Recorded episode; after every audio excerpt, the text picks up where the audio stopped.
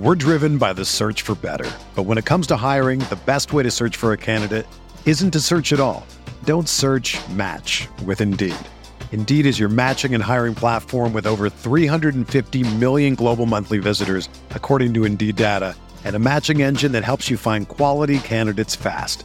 Ditch the busy work. Use Indeed for scheduling, screening, and messaging so you can connect with candidates faster. Leveraging over 140 million qualifications and preferences every day, Indeed's matching engine is constantly learning from your preferences, so the more you use Indeed, the better it gets. Join more than 3.5 million businesses worldwide that use Indeed to hire great talent fast. And listeners of this show will get a $75 sponsored job credit to get your jobs more visibility at Indeed.com slash BlueWire. Just go to Indeed.com slash BlueWire right now and support our show by saying that you heard about Indeed on this podcast. That's Indeed.com slash BlueWire. Terms and conditions apply. Need to hire? You need Indeed.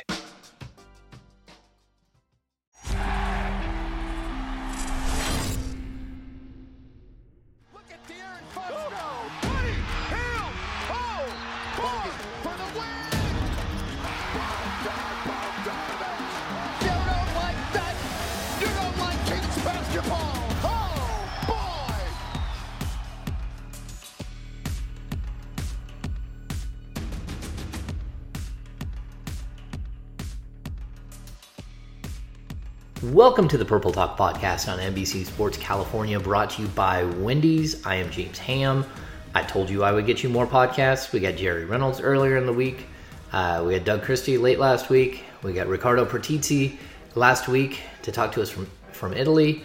Um, and today we're joined by uh, one of the voices of the Sacramento Kings, Mr. Scott Moak, the incredible PA announcer. Scott, what's going on, man? Well, I'm really, I mean, going from Jerry Reynolds to Doug Christie, this is what a letdown for you.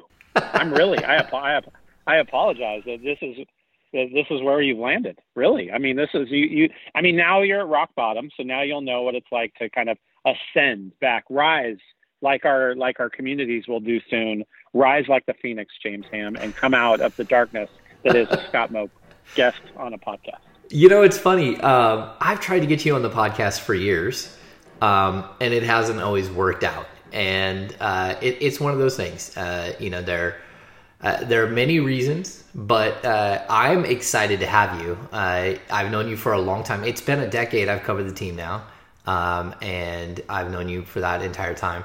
And I don't understand why you would possibly think that people don't want to hear your voice. Uh, Well, they're at- forced to hear it.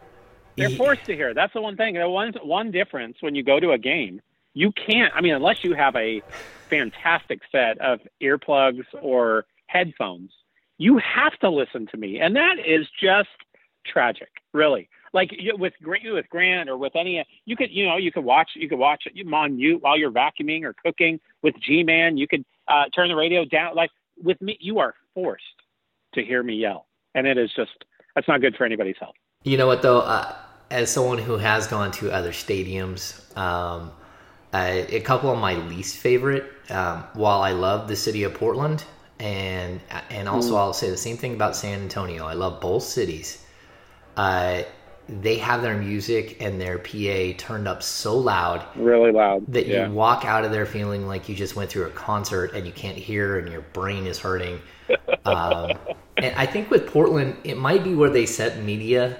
We're literally like right at uh, right under it. Yeah, you're right, at under the- one of the yeah at the one level. of the stats. Yeah. Yeah, so it's loud. So I appreciate it. Plus, um, I don't remember the last time you botched a name, and I hear that all the time. I mean, the Bogdan Bogdanovich uh, pronunciation, uh, Nemanja Bjelica. Uh, it, it's just, I guess the Kings have a couple of different difficult guys, but uh, I, I've heard some some absolutely brutal, um, you know, sort of renditions of their names, and You ne- bet. you never miss. When was the last time you missed? I miss. I miss. I don't like talking about when I miss, but I, I definitely miss. And I we look, we're all human. We get to we get to you know jack things up every once in a while. I will say though that like now when you say that, it makes me think back to the early and middle part of the 2000s when you know, I don't have data on this in front of me. You would, you're kind of the kind of guy that would probably know this or find it quickly. But a number of Eastern European players that traditionally have the harder names, um, those I, I would say to on this day there are less in the league than there were then. Um, again, I, I don't I don't know if I have I don't have data on that, but that's just what I feel like going through. Like when I look at every night's roster, I, there are there are far less Eastern European players' names on a roster than there was back in say 2003 and four and five, and those are the ones that are really difficult. The game I think has gone more global, more players from a lot a wider variety of countries. Um, but I think you know in many cases some of those names are probably in, in some cases easier to pr- to pronounce. But but look nowadays by watching your telecast, by watching you know anybody ESPN by watching NBA TV like we we can we are hearing these names even of, of these players. Giannis Antetokounmpo is the one that you know obviously was the the one that scared everybody out of their minds. But we now get to hear that so many times a day because of what we're consuming on our phones on our televisions. So it really makes I mean it's probably made my job easier. The other part is like with you know uh, public relations, game relations staff on the other teams. I mean, I'll, I'll say the Toronto Raptors is the one that stands out to me the best. Is every single game that Toronto the Toronto comes to town, their uh, media relations, you know, public relations guy will walk over and literally he has this cool little sheet that he's created. He asked me very politely, very Canadian, in a very Canadian way. I don't even know what that means, but it just feels like it's a very polite Canadian way to ask me, do I need to go over any of the names? Am I feeling good about anything? Pascal Siakam, do I need to work that through? Uh, anyone else that, that causes you any any uh, heartache uh, as the announcer? And I'm like, no, sir, I've got it. Thank you so much. But like teams do that, and they have those people available. So if you're making mistake after mistake after mistake, bro, like what's come on? There's no reason for it. now, what's the most? This is just a random. We're we're off on a tangent here, but what is the most difficult name you've? I mean, Giannis clearly is is extremely difficult, but was it like uh, Nicholas Tskitishvili or no, that, Jake that was a good one. That was a good one. You know, no, like Jake Tsakalidis, very good. Yeah, uh, who is Um, the most difficult? Yeah, there was a player that he was a Lithuanian player. Um, I believe he spent probably the majority of his time on uh, I think it was the Cleveland Cavaliers. I'd love to like I, I don't know if I'm fancy enough to like pull it up on my phone and look, but it was his first name was Martynas, even though it didn't look like that because it had a Y in there. So it was like Mar M A R T Y N I S or A S, right? So Martynas. But the last name was Andrew Scavicius. And it was when you would see that thing either on his uniform or on my little piece of paper in front of me, it would live. I'm not so sure I didn't have a panic attack, like an announcer grade panic attack when I was ready to say say that name. I'm I need to look it up because one, I need to make sure he's Lithuanian, but second, oh my gosh, there it is. Can I spell it for you? Like, do you want me to spell Yes, spell it. thing? Let's hear it. A A and it and it's got little some of the markings that I'm not as familiar with over the tops of letters Yes. that I'm just going to roll right by. But it is A N D R I U S K E V I C I U S. Andrew Scavicius. Oh my gosh. Right. right, James Ham. Like this would, co- I would, I would, and I was early. This was early in the league. Let's see. Let's figure out when he played in the league. I mean, it, he was drafted in the second round, 44th pick in 2005. So I was, I was a third, fourth year uh, announcer in the league, still getting my legs underneath me. Not good by any means. And this guy comes along and tr- and does me dirty with that last name. That's that's absolutely brutal. I, I don't know what to. You know, the one good thing about him is he never scored. He never grabbed a Never rebound. scored. He, no, he- would foul. He would foul. that was the problem. He would foul. Maybe he'd go to the line and miss. Like, oh gosh, I know we, we've got six fouls. Let's hope he doesn't use them all. Uh, that that's awesome. I mean, he's seven. He's seven two. I mean, the guy's got to be. Had to be somewhat useful is somewhere. he is he Lithuanian? He is Lithuanian. Yeah, I was right about that. Okay. Uh, Lithuanian basketball player. Uh, he's 34 years old now. uh, born in uh, in March of 1986. Played center again, second round pick, uh, second round uh, pick number 44 in the uh, in the NBA draft. How about that? All right, look at that. Well, he made the league, and would he back up Zydrunas Ilgauskas, which is another good one. Uh, he must, yeah, must, no, no, right? No, must, yeah. He was actually selected by the Orlando Magic uh, Okay. in in 2005. So how about how about that? All right, all right. Dude's So, still playing though. Still playing. Still playing overseas. oh, well, I guess you know what? You can't teach seven foot. Uh, there's always going to be there's always going to be a place somewhere for you to uh, put stars on top of uh, Christmas trees, change light bulbs. There's always going to be a spot for you somewhere. Um, when Clean a gutter, rain, rain, rain gutter. Absolutely. Yeah. All right. So let's get to some of the uh, the real meat of the conversation. Um, I, you and I were both there. Uh, the final, what ended up not being a game. Um, just the strangest evening I think I've ever been through. Uh, and we've had a couple of really, really weird ones uh, in Sacramento. Um, but what was just kind of take me through that night uh, when the Kings were supposed to take on the Pelicans? Uh, we see um, at like I think it's six thirty one. Um, we get the email that the league is suspended play after that night. Uh, shortly thereafter, we see that Rudy Gobert is tested positive uh, for COVID uh, COVID nineteen uh, coronavirus. Um, take me through that night, Scott, because I watched I watched you uh, as like they they you know the Pelicans don't come out, and then of course Alvin Gentry does come out eventually, comes over, says something to you guys. Um, just what was that evening like for you? Yeah, I mean, a couple things. Um, it it was a little bit surreal just uh, um, originally because again, it was a nationally televised game, our only one. So everything already was thrown off a little bit. Our timing was thrown off. The time people are arriving, everything was a little off kilter anyway. So it gave this sense of like this. Um, it didn't feel the same, right? So nothing quite quite felt the same. I also felt like just coming into the arena um, at the time I did, there was this there was this vibe that I know everybody was starting to get. The the concerns were growing nationally, internationally, but of course in in our country. And I think everybody was feeling a little bit anxious and unsure.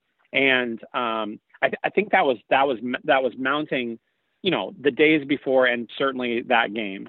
And and you know the decision whether or not to play, what do we do, and and no, no one really having an answer. Um, I think it, it felt like I felt some of that anxiety, stress, tension, whatever you want to call it, um, right from the moment I, I walked in. It just didn't feel as normal and natural as it usually does, especially for a nationally broadcast game where it's our only one. You roll out all the all the fun stops. Everything's going to be super great. We're putting on a show. It's Zion and De'Aaron and um, you know everybody doing their thing. So I, I don't know. It felt weird from the start from me for me, and then of course to get down there as we're getting closer and creeping up towards game time, to not have um, the Pelicans come out at a at a time when they are supposed to be out, and then that obviously kept the clock kept getting closer and closer to zero, the what we call the blow off clock. Mm-hmm. Um, you know, it, it, clearly there were there were things happening because it was national the national broadcast game. Um, the the representative um, from the, what's called the TOC, the timeout coordinator, he sits actually right next to me, um, right on my right in the in the chair immediately to my right, and then our game director Maurice Brazelton sits on the left. And for I would say probably um, I would say at about 30 minutes on the rundown clock is when you could tell they were having discussions that you know clearly I wasn't in, but you, they were they were certainly managing things well and trying to communicate to everybody and anybody that needed to to get word about kind of what the status was, what was happening. Um, so they did a, a, an impressive job all the way from King's brass to you know and the communications people to Mo uh, Mo Brazelton to to the timeout coordinator for ESPN. I mean they were all working very closely in accord. You know du- dual phones up to ears kind of thing. Like it felt um, it was a little surreal and being kind of right in the middle of that. And then obviously as we got closer and closer and realized that New Orleans wasn't going to come out, I mean that was pretty much obvious. I felt like to to me as just a fan and a viewer, I, I kind of sensed that, that that was the case. Um, to hear then that, that one of the referees was uh, somewhere a couple nights before, and that kind of playing into the to the line as well. Thank goodness Courtney Kirkland tested negative and didn't have didn't have um, COVID. I mean, that, you know, all those things playing into the to the to, into real time. Um, you know, it just get it was it, it just felt icky, and it felt. That's why I ultimately think I'm so glad. I mean, in retrospect, I'm so glad the decisions was made all the way from the NBA to the ESPN to the Kings to the to New Orleans that that, that was the right thing to do. I mean, it, it clearly was. It was a hard decision.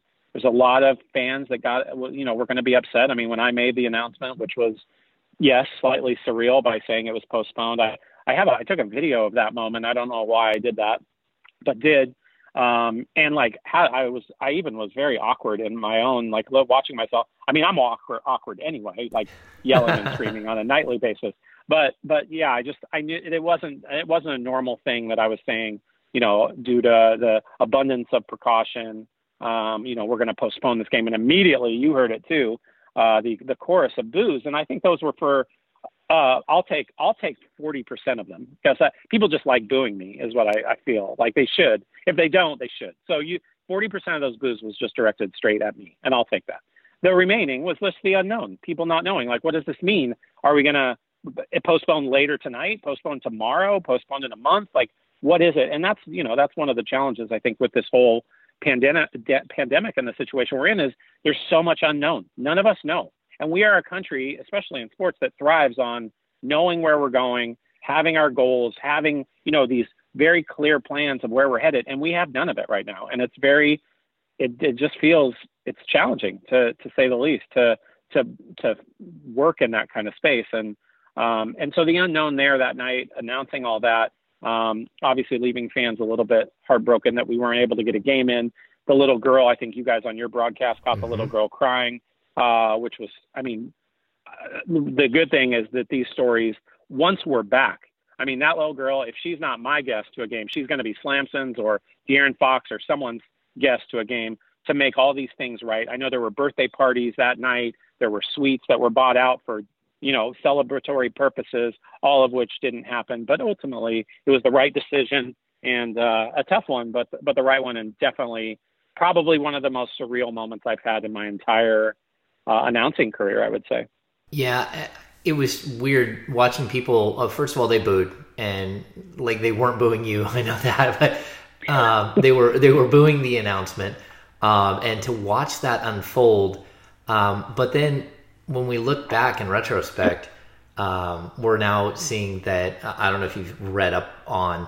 There's an entire community in Italy uh, where yeah, I like, read it. I think 2,500 people traveled to Milan um, for a huge soccer game. It was the biggest soccer game in their their yeah. city's you know entire you know history. So they traveled so heavy, and now that is the reason why there is a huge outbreak in their community and I mean, uh, the numbers from Italy are absolutely startling. Startling. I mean, they're losing their death. Their death rate is ten percent. Um, it's just absolutely shocking what's happening in Italy.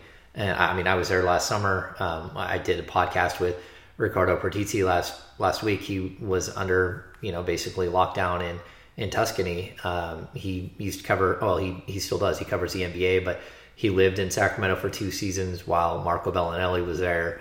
And then when Belinelli left, he stuck around because the Warriors were so good, and it gave you a good spot to drive back and forth between the two. Um, but it's surreal to see this and to be part of that moment.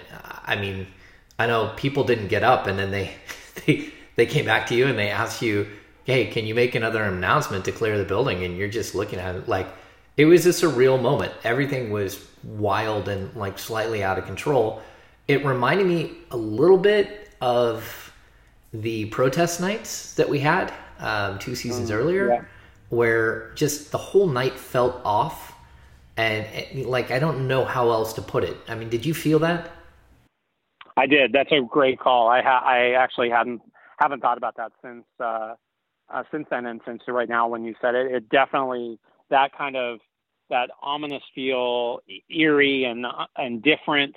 Mm-hmm. Um, you know, I mean, that's the thing. We've come like sports has done this to us. We know, you know, that the the ball goes up at 7:06:30, right? So that's exactly the time. I think that, thanks to you and your uh, and your friends at uh, NBC Sports Universal, that's the time the ball goes up. We know that every single night. We can count on it.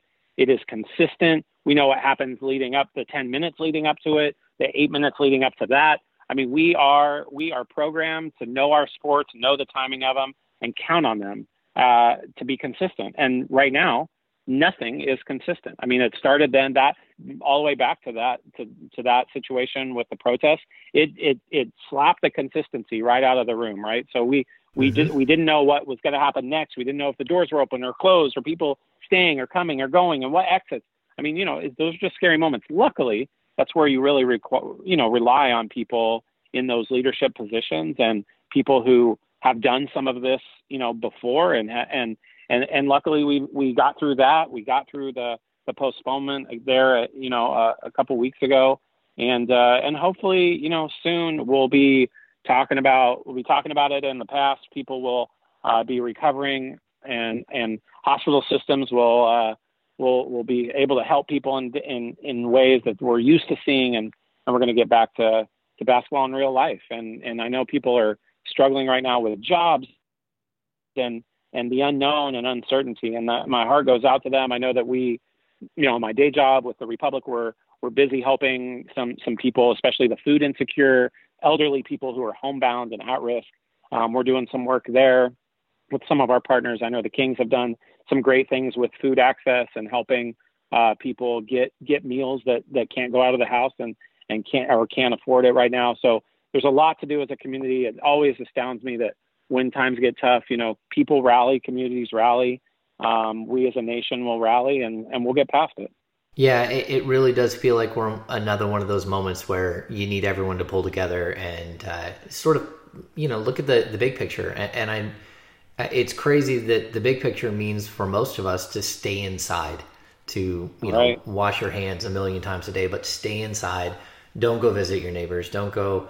Uh, don't go to the you know the hardware store if you can avoid it or the the grocery store you know just be smart and stay inside. You are listening to the purple talk podcast on nbc sports california brought to you by wendy's. It's time to pay the bills. Let's hear a couple of words from our sponsors bmw big o tires. We'll be right back. No matter who you are no matter where you're going no matter what's next, there's an X to take you there. Use your BMW X5 xDrive 40i for 719 a month.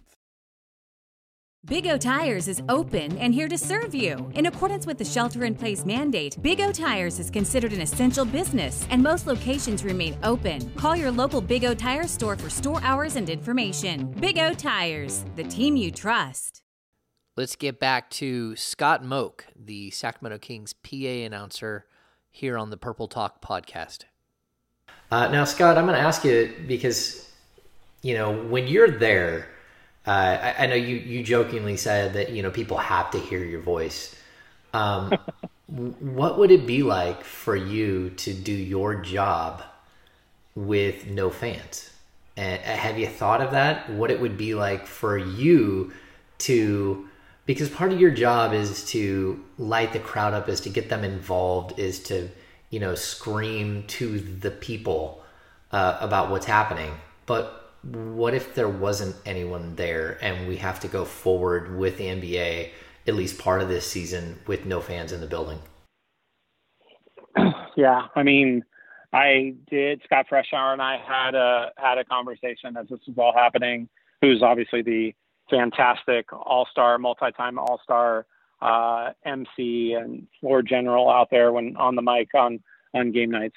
He and I had that conversation about what that would be like. I, you know, look, I've announced a lot of basketball. Um, you know, I started with the Kings back in in 2002 um, in some of the heyday, the glory years, as you remember, the gold or golden years or whatever we call them. Um, and but before that, you know, I was announcing you know, American River College uh, women's basketball at in in Beaver Stadium or whatever they called it there at American River College with, you know, 12 parents, a couple trainers, and the teams.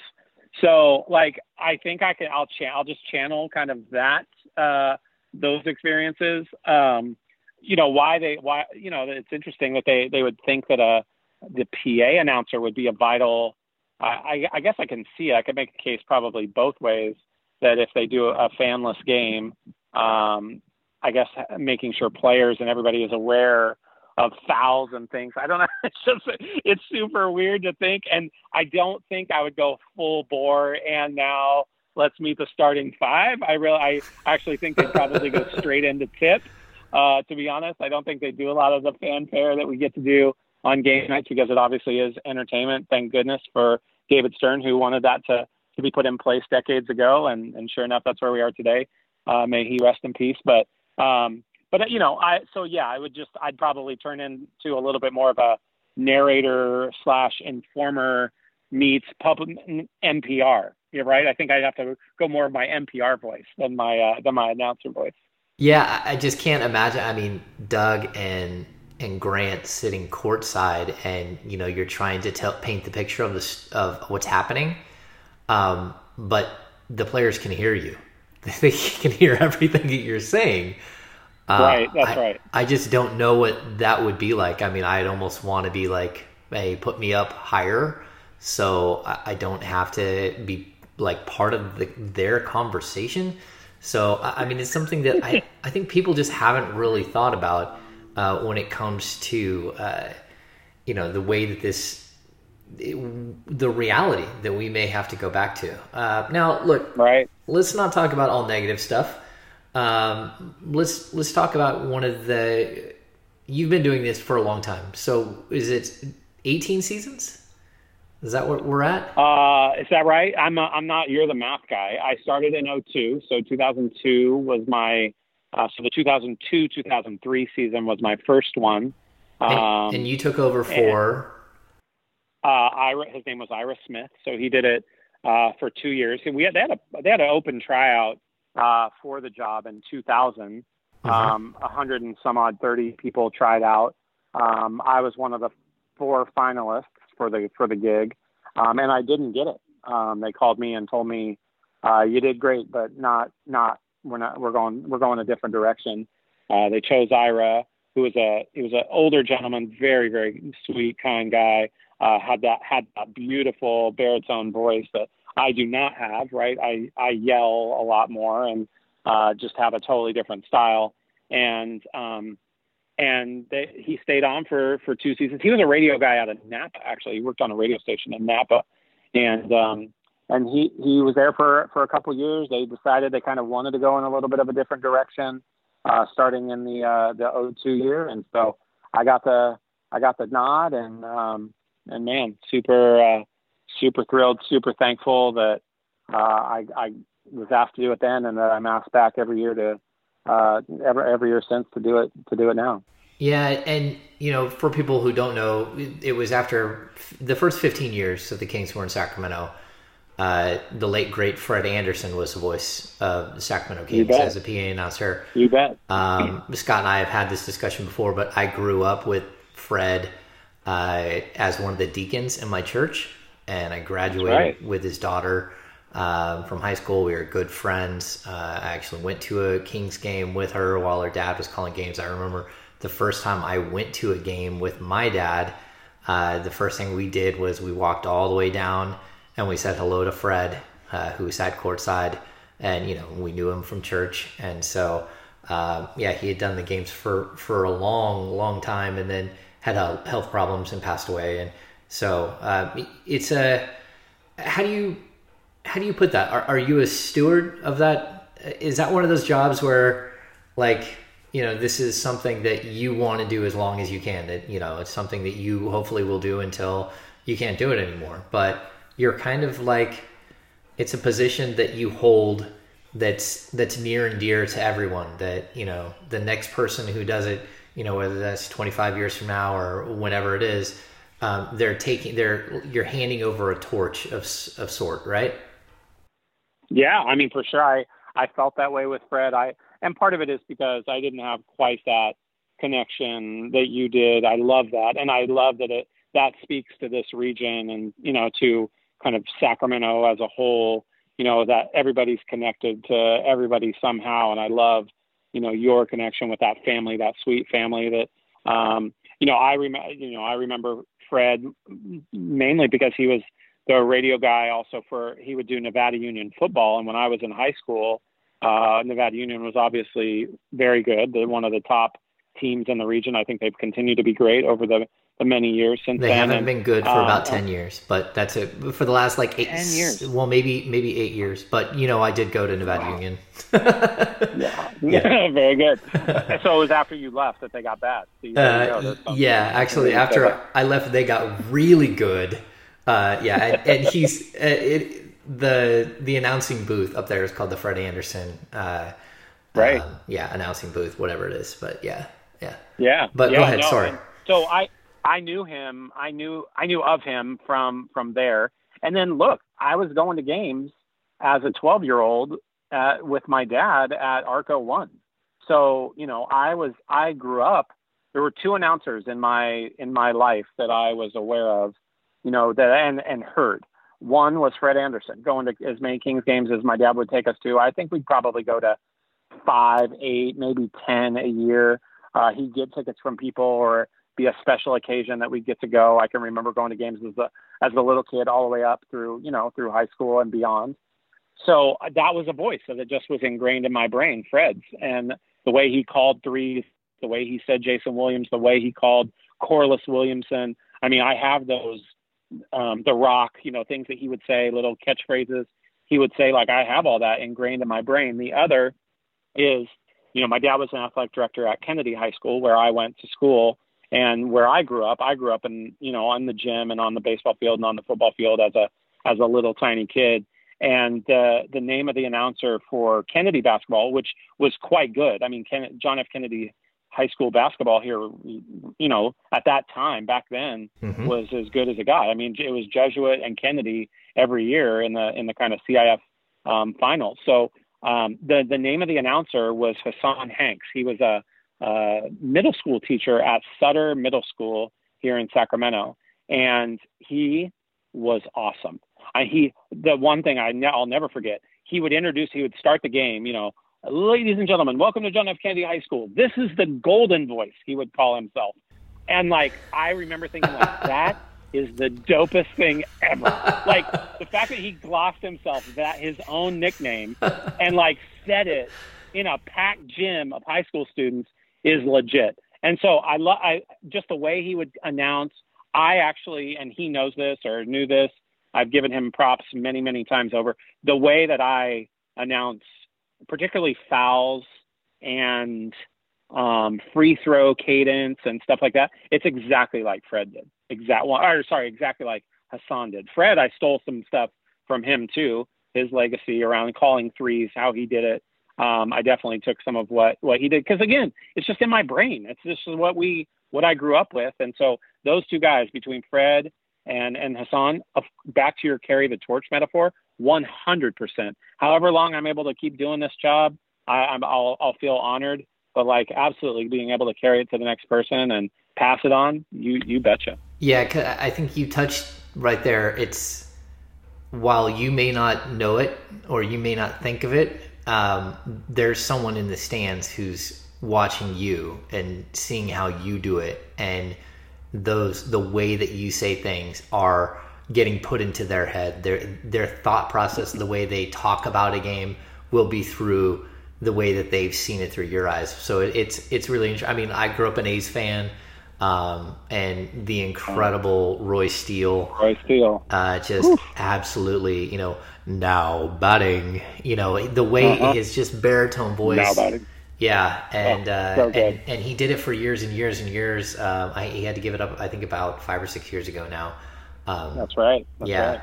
um, and uh, last time I checked, he was in his 90s. I'm not sure. I- I'm pretty sure he's still around. Um, I think I would have heard if he wasn't, but it's amazing how those your ability to paint a picture for somebody adds to what's happening. So, um, yeah, I mean, it, it's pretty amazing that that you get to be in that position to uh, again story tell a little bit throughout the game. Um, it- there's a moment that uh, it, it's kind of been brought back well, hasn't been brought back full frame uh, out in the public, but you had a moment with Kevin Durant. And yes. yeah, you had a mo. And you know what? I, the reason why I'm bringing it back is because, of course, Kevin uh, tested positive for uh, for corona, and like everything we've heard is he's okay. But um, you called. He he got cut. He he started bleeding, and you said there's a it was an infectious disease timeout, right? Yes. So the way yes the way that the NBA manual handbook you know has has listed that kind of timeout because you want to one thing like here now we're going to get a little technical and geeky, but I, No, I'm okay. assuming at least you or one other person might dig this. But you know, there are things that we need to how I say a certain, you know, how I say something is very important because it could give, uh, uh, uh, it could confuse people as to what's actually really happening. So one of those examples is if I say an official's timeout, that actually means something different. You know, if, a, if an official blows his whistle because he mm-hmm. wants just a stoppage, there's a leak, there's water on the floor, there's sweat on the floor, someone spilled a beer in the corner, something like that. Like calling that an official's timeout can actually confuse because that's actually a, you know a term a term we use as a as a real uh, timeout that isn't one of the teams Yes. we could take a TV timeout that it, that's basically derived from the officials timeout. So saying officials timeout, they've never really wanted us to do that because again, it can confuse people. So the way that anytime you had a blood stoppage, stoppage for, you know, someone was bleeding, got scratched, or there was blood, you know, present on whether it's on the uniform, on the skin, on the floor, they would it was called literally categorized as an infectious control timeout.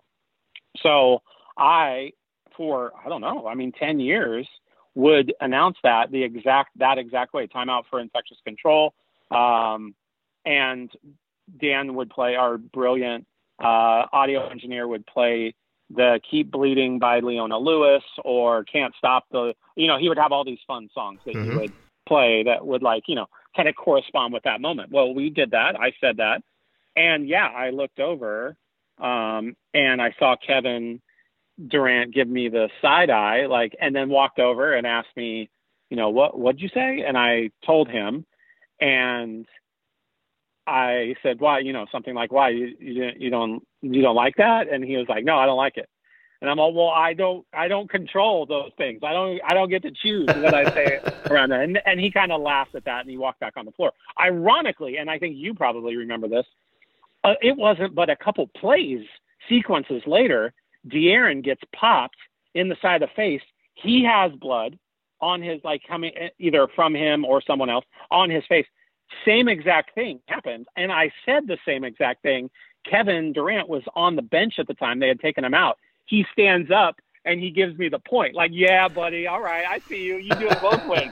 He thought he thought I was like ribbing him or something. I, of course, wasn't. But yes, then it goes to where he says, you know, me and that guy have a great relationship, which I got a lot of great comments about. I didn't realize I had a great relationship with Kevin Durant, but look, I will take it. I will take a great relationship with Kevin Durant, and I hope he's doing better today, and uh, hope he's getting better, obviously from a playability perspective. But yeah, that now now looking back, the infectious control announcement. I'm sure I can bet. Maybe you and I, we already have a lunch bet on the table. We'll put another one on there that this uh, that that some of the terminology around infectious control will change. That you know what I think it it was just a moment though, and, and I've had conversations with Kevin Durant on my just me and him, uh, which is rare to have you know conversations with stars like that. I'd asked a question during the um, the Oklahoma City collapse in the Western Conference Finals, and I asked something of him and Russell Westbrook in an NBA press conference, and they did not like it. Especially Russell Westbrook did not like it, and he stared me down walking out of the room wearing like his Derelicte outfit um, from Zoolander. Uh, so I walked outside and Durant was standing there, and I had asked him, you know, if maybe him and uh, Russ had really forgotten to to move the ball because they'd had I think three games in a row where the two of them had combined for 59 shots, which to me eh, that's staggering. 59 shots. I mean, in, in games like playoff games, you're talking maybe 82, 83 shots in a game. Um, so I had asked him if you know maybe that was part of the issue, and Russell did not like that at all. Uh, but I, Durant was standing there, and I walked over and said, "Hey, that wasn't like a got you question. I was just asking literally for my own, you know, question. Did you know? Is Yeah, there a way?" yeah. And he, you know, he was very, very nice. He said, "No, no, we're cool. We're, we're cool. I just, it's one of those things that when I came in to the, when I got here the first day, it was that I need you to shoot 30 times a game, no matter what. Every game, they want me to shoot 30 times a game. And, you know, I rarely get to 30 shots in a game, but that's what they want. So I'm just doing what I'm supposed to do. What they want, yeah, Yeah. And it was at that moment that I kind of realized that he didn't want to be there anymore and that he probably wasn't going to be back with that team just by the way that he said, you know, what he had said about that's not what I want, but that's what they want. And it puts a lot of pressure on somebody. So I think coming to a team like the Warriors, like he did, where you're still a number one option, but you're a number one option with a team with two number one options and a really high level number two option and a really decent number three option. You know, so all of a sudden you've got all of these players around you that can support you. Um, but really an interesting dude. So I'm glad you had that moment with him. Uh, and, and that leads me to really my last question. Like, What's your What's your favorite moment? You've done this a long time, or maybe a handful of favorite moments uh, that just stand out to you that you go, you know what? If NBC Sports uh, California can get the game footage from this game, I would love to have that there. Ooh, wow. So, and I appreciate one. I'll, I'll say, just as a fan of, of yours and your and your network, uh, what you guys are doing right now with everybody at home and putting all those games on the air is spectacular. I think you know people are longing for sports. They need they need the outlet. They need the distraction, and uh, so you guys doing that is fabulous. I'll, I think you've got a couple of good ones, especially kind of you know the, some of those recent um, ones that we broke the heart of many of many teams uh, with some of those comebacks, those bogey uh, buzzer beaters. Uh, obviously going to be exciting to watch over the next couple of weeks. Um, you know, I would I'd be lying if I didn't say that it wasn't the uh, the Vivek.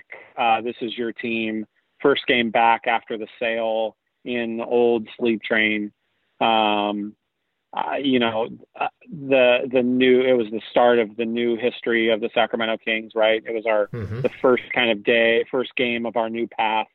Um, being being there for that and experiencing that from where I sit, and just all the emotion and energy and pent up, you know, all those just years of feeling so uncertain and um, anxious about is the team coming and going and uh, are they going to sell? Are they not? Like, I mean, just all of that was put to rest in one moment, and getting to celebrate that with all these people, all these Kings fans who have stayed with it, stayed with this team for all these years.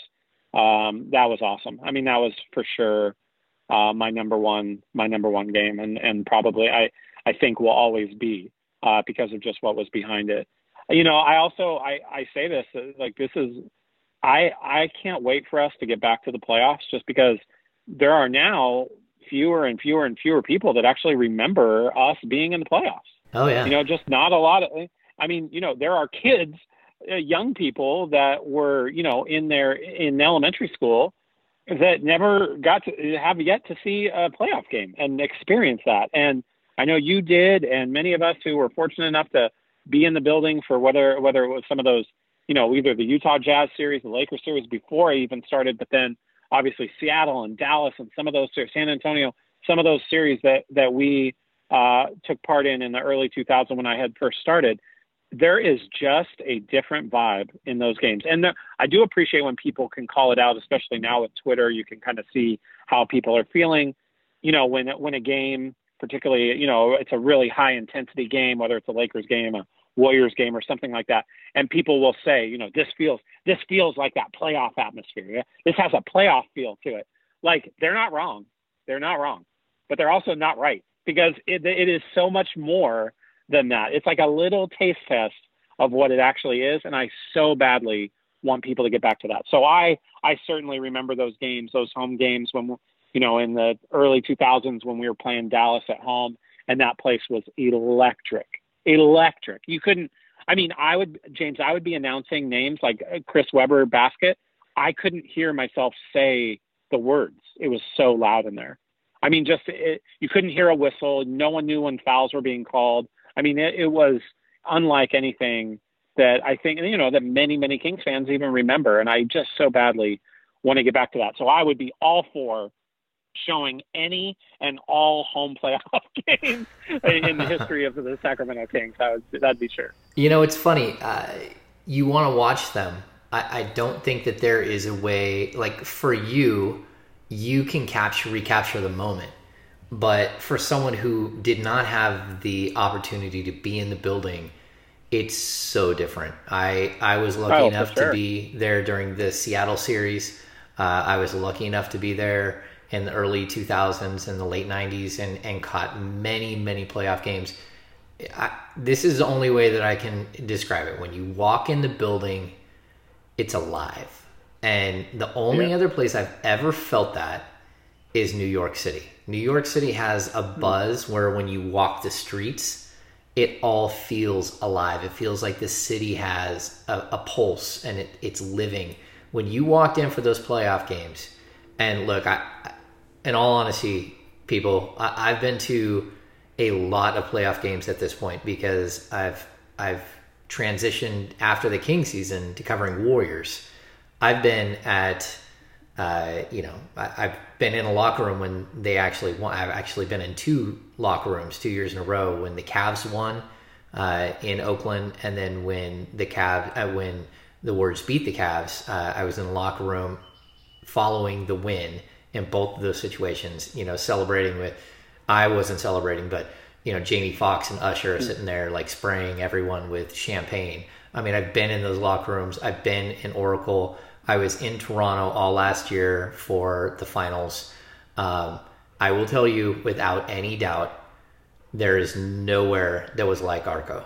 And the fans during those times, when if if the Sacramento Kings finally make it, when they finally make it, um, I hope that that can be replicated. It may have been something special about Arco and the way it was constructed, um, but I still think the fan base here is so good um, that it just I, I don't know how else to describe it, Scott. Like you walk in and instantly the hair on your neck, the hair on your arms, on your legs, it stands up. It, it you feel like you're it's static electricity. There's something in the air, and it's just wild.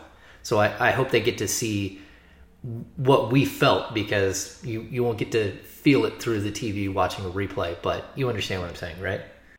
One, I I understand. I felt it, and you're totally right. There's no way. Uh, there's no way to really relive it um, through the TV. is close, but um, that it's just why it's so important we get back there eventually. And I know we will. I know we. I know we will. We'll be there soon, and um, and uh, I hope everybody gets to experience it the way you and I did, because those are just those memories, those sports memories that you know they just don't die. They'll they'll always be with us and are so special. So I feel fortunate to have been part of those. Yeah, and you want your kids to feel it. You know, my my oldest son uh, was born on May eighth, two thousand three. Uh, that was a day that Chris Webber took a bad step and blew out his knee. Um, he, he's never. I mean, as an infant, he got to see playoff basketball.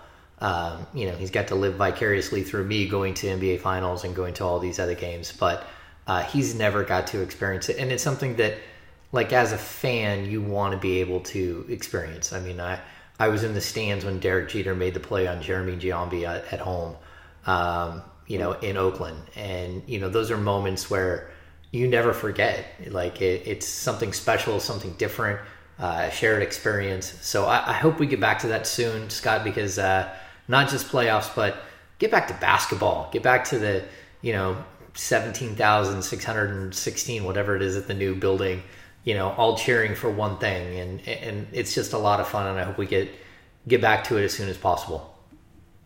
Amen to that, brother. All right. Well, Scott, I've been I've been going back to this. I used to do this all the time. So, uh, but because of the times we're in, I- I'm just going to give you the. Do you have any final thoughts? Do you? Is there anything else you'd like to tell fans uh, that are listening to the podcast? Whew. I mean, you know, in these times, it's obviously this is a little strange that we're all having to do our part. But like everybody is saying, like, and thank goodness for people like you, your network, like I said, giving some people some distractions, like hopefully, you know, sitting in or going on a run, you know, while while uh, while social distancing or physical distancing, I'm trying to call it now because we all need social. We can't socially distance ourselves. We need to physically distance ourselves. I heard that and I liked it. So, um, you know, giving people the chance to listen to this stuff, to go back down memory lane, to watch sports, to be connected to others in the sporting universe, like that's what's make us smile, take us back to a good spot. So, um, thank, very thankful for for you, your network, what you're doing. I appreciate how you do your job. I appreciate our friendship. I also am very, very much looking forward to our lunch date uh, that you owe me uh, for a for a bet that we will take up on our next podcast. That's right. A bet we will take up. I do. I, I owe lunch, people. I owe lunch. It was a good bet though, and I was ahead for quite a while. I was ahead for quite a while. yeah. Six minutes into six minutes into the first quarter, you were ahead. That's right. That's right. All right. Well, that's going to do it for this edition of the Purple Talk podcast on NBC Sports California. Thanks for tuning in. We'll be back very soon uh, with another podcast. I'm already lining up my guests for next week. Uh, we got to feed the beast here. I know you guys need content.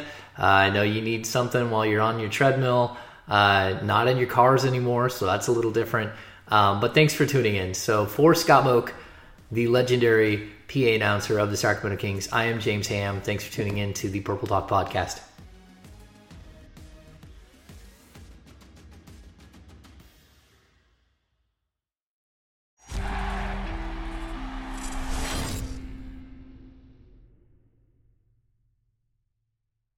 When you make decisions for your company, you always look for the no-brainers. And if you have a lot of mailing and shipping to do, Stamps.com is the ultimate no brainer. It streamlines your process to make your business more efficient, which makes you less busy. Mail checks, invoices, legal documents, books, and everything you need to keep your business running with Stamps.com. Seamlessly connect with every major marketplace and shopping cart if you sell online. Schedule package pickups through the dashboard and automatically see your cheapest and fastest shipping options from different carriers, with rates up to 89% off USPS and UPS rates. And with the Stamps.com mobile app, you can take care of mailing and shipping wherever you are, even on the go. Make the same no brainer decision as over 1 million other business decision makers with Stamps.com. Sign up at Stamps.com with code PROGRAM for a special offer that includes a four week trial, plus free postage and a free digital scale. No long term commitments or contracts. That's Stamps.com code PROGRAM.